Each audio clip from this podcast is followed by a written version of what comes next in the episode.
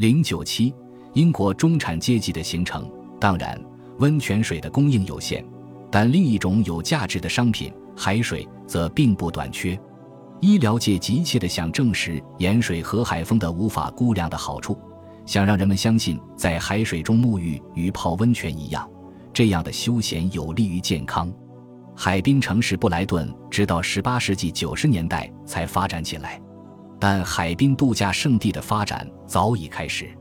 拉塞尔医生在1749年发表了《腺体疾病治疗中海水的应用》这篇论文，对这一过程产生了重要影响。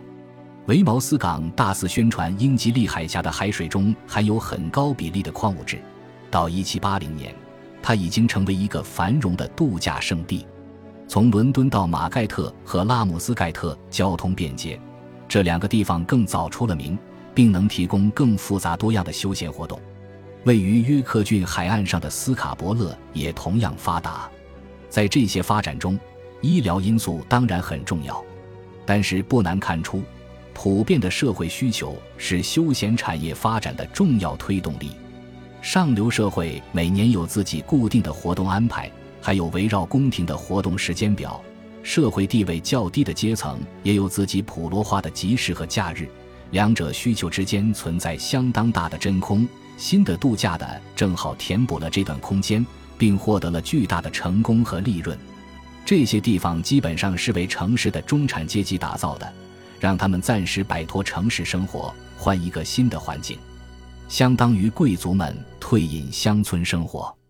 他们存在的基础是能满足中产阶级的独特需求，通过收取服务费，确保能够提供体面的服务，营造富有的氛围。在某些方面。女性是新富裕生活最明显的受益者，这种灵活但受保护的环境对他们尤其重要。早在度假胜的出现之前，笛福就对它的特征进行了充分的描述，称其为新流行的聚会式社交方式。聚会是18世纪中叶流行的休闲方式，包含有舞蹈、玩牌、饮茶及普通的社交活动。即使在许多集镇，聚会为各种活动提供了宝贵的场所。既有像婚姻介绍这样严肃的，也有像乡村八卦一样随意的。在大城市可能会举行壮观的聚会，以展示市民的自豪感。在诺维奇十八世纪五十年代建造的剧院和聚会大厅由当地建筑师托马斯·伊沃里设计，外观独特。在建造这两栋建筑的同时，一座宏伟的新教堂也落成了。恰好证明了宗教与娱乐之间的社会联系。许多人花了钱准备每天参加聚会，同时在周日前往教堂做礼拜。把复杂时代的所有文化发展归纳为单一模式，似乎不太明智。然而，毫无疑问，乔治王朝中期艺术的主导基调是为了迎合富有且自命不凡的庞大中产阶级的需求。从朴素的贵族古典主义到资产阶级浪漫主义，不是简单的倒退。相反，古典传统继续被诠释，就像文艺复兴之后的几代人所做的那样。但是，那些无处不在的亚当壁炉和维奇伍德瓷器，明显带有一种崭新的，甚至是反贵族的精神。奥古斯都艺术的胜利一直是精英阶层的胜利。因为这些艺术品主要是为了满足他们的消费，注重秩序、结构和形式，是18世纪早期艺术的标志。能深刻理解其古典意义，是诠释他们的关键。对教皇进行赫拉斯式的讽刺，柏林顿的帕拉蒂奥风格的建筑设计，以及威廉·肯特等古典主义者所钟爱的，仍然基本上正统的园林景观，都属于同一类。但是二十年之后。中产阶级教育所培养的注重实用主义的人，很少能体会讽刺语言中的微妙意味；能理解或者认同威尼斯文艺复兴的人则更少。相比之下十八世纪中叶的文化成就既不复杂也不精致。由威廉·申斯通实践的风景如画的园艺，以及由能人布朗所开发的自然景观的风尚，摆脱了18世纪早期模仿古典主义和隐喻的热情。新文学的发展也是如此，无论是流浪汉题材的小说，还是清教徒式的小说，其性质明显都是资产阶级的。有时候，正如理查森在《帕梅拉》和《克拉丽莎》中对放荡贵族带偏见的描绘一样，这一点是显而易见的。在其他时候，如在斯莫利特和菲尔丁的冒险故事中，这种资产阶级性质表现为对下层和中等阶层社会生活的关注和兴趣。无论如何，这些趋势汇集在一起，并在六十年代的情绪中产生了最具特色的表达。例如，劳伦斯·斯特恩的《商帝传》进入了国王宫殿和普通家庭的客厅，既吸引了富豪，也吸引了小职员。但是，不应该让人们对伤感主义运动的普遍热情抹杀其作为中产阶级价值观载体的重要性。商业化的英格兰的财富赋予了消费社会文雅的绅士风度，情感在想象中使得这一风度达到完美。情感产生自然的品味，有德行的人的品味，无论你的出生背景还是成长环境，这是绅士风度的真正标准。情感还提升了中产阶级的家庭道德。强调家庭生活和对加尔文主义美德观念的忠诚，反对以英勇为标尺但具有等级化的个人荣誉观念。在乔治二世于一七六零年去世后，新的国王和王后想努力证明自己才是这些理想的恰当标志，以给宫廷社会带来几乎类似于维多利亚时代的气氛。在这方面，他们忠实地反映了许多臣民的道德观念。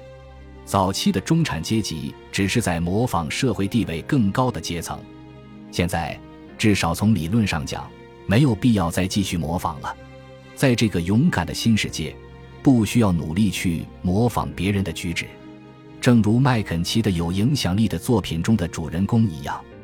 一个善感的人实际上是无阶级的。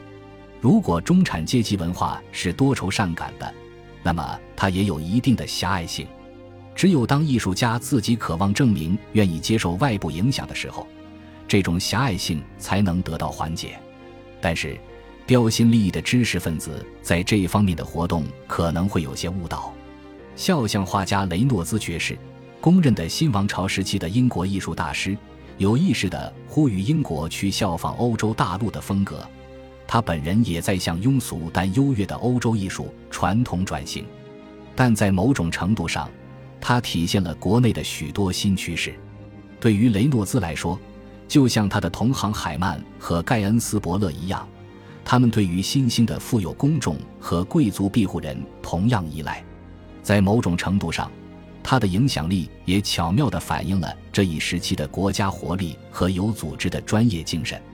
1768年成立的皇家艺术学院，在某种程度上相当于一个具有代表性的协会。类似于代表医生和律师的专业机构，在另一个层面，该学院把充满活力的本土艺术推上巅峰。赫加斯就是本土艺术的先驱，尽管他本人从未目睹自己达到巅峰，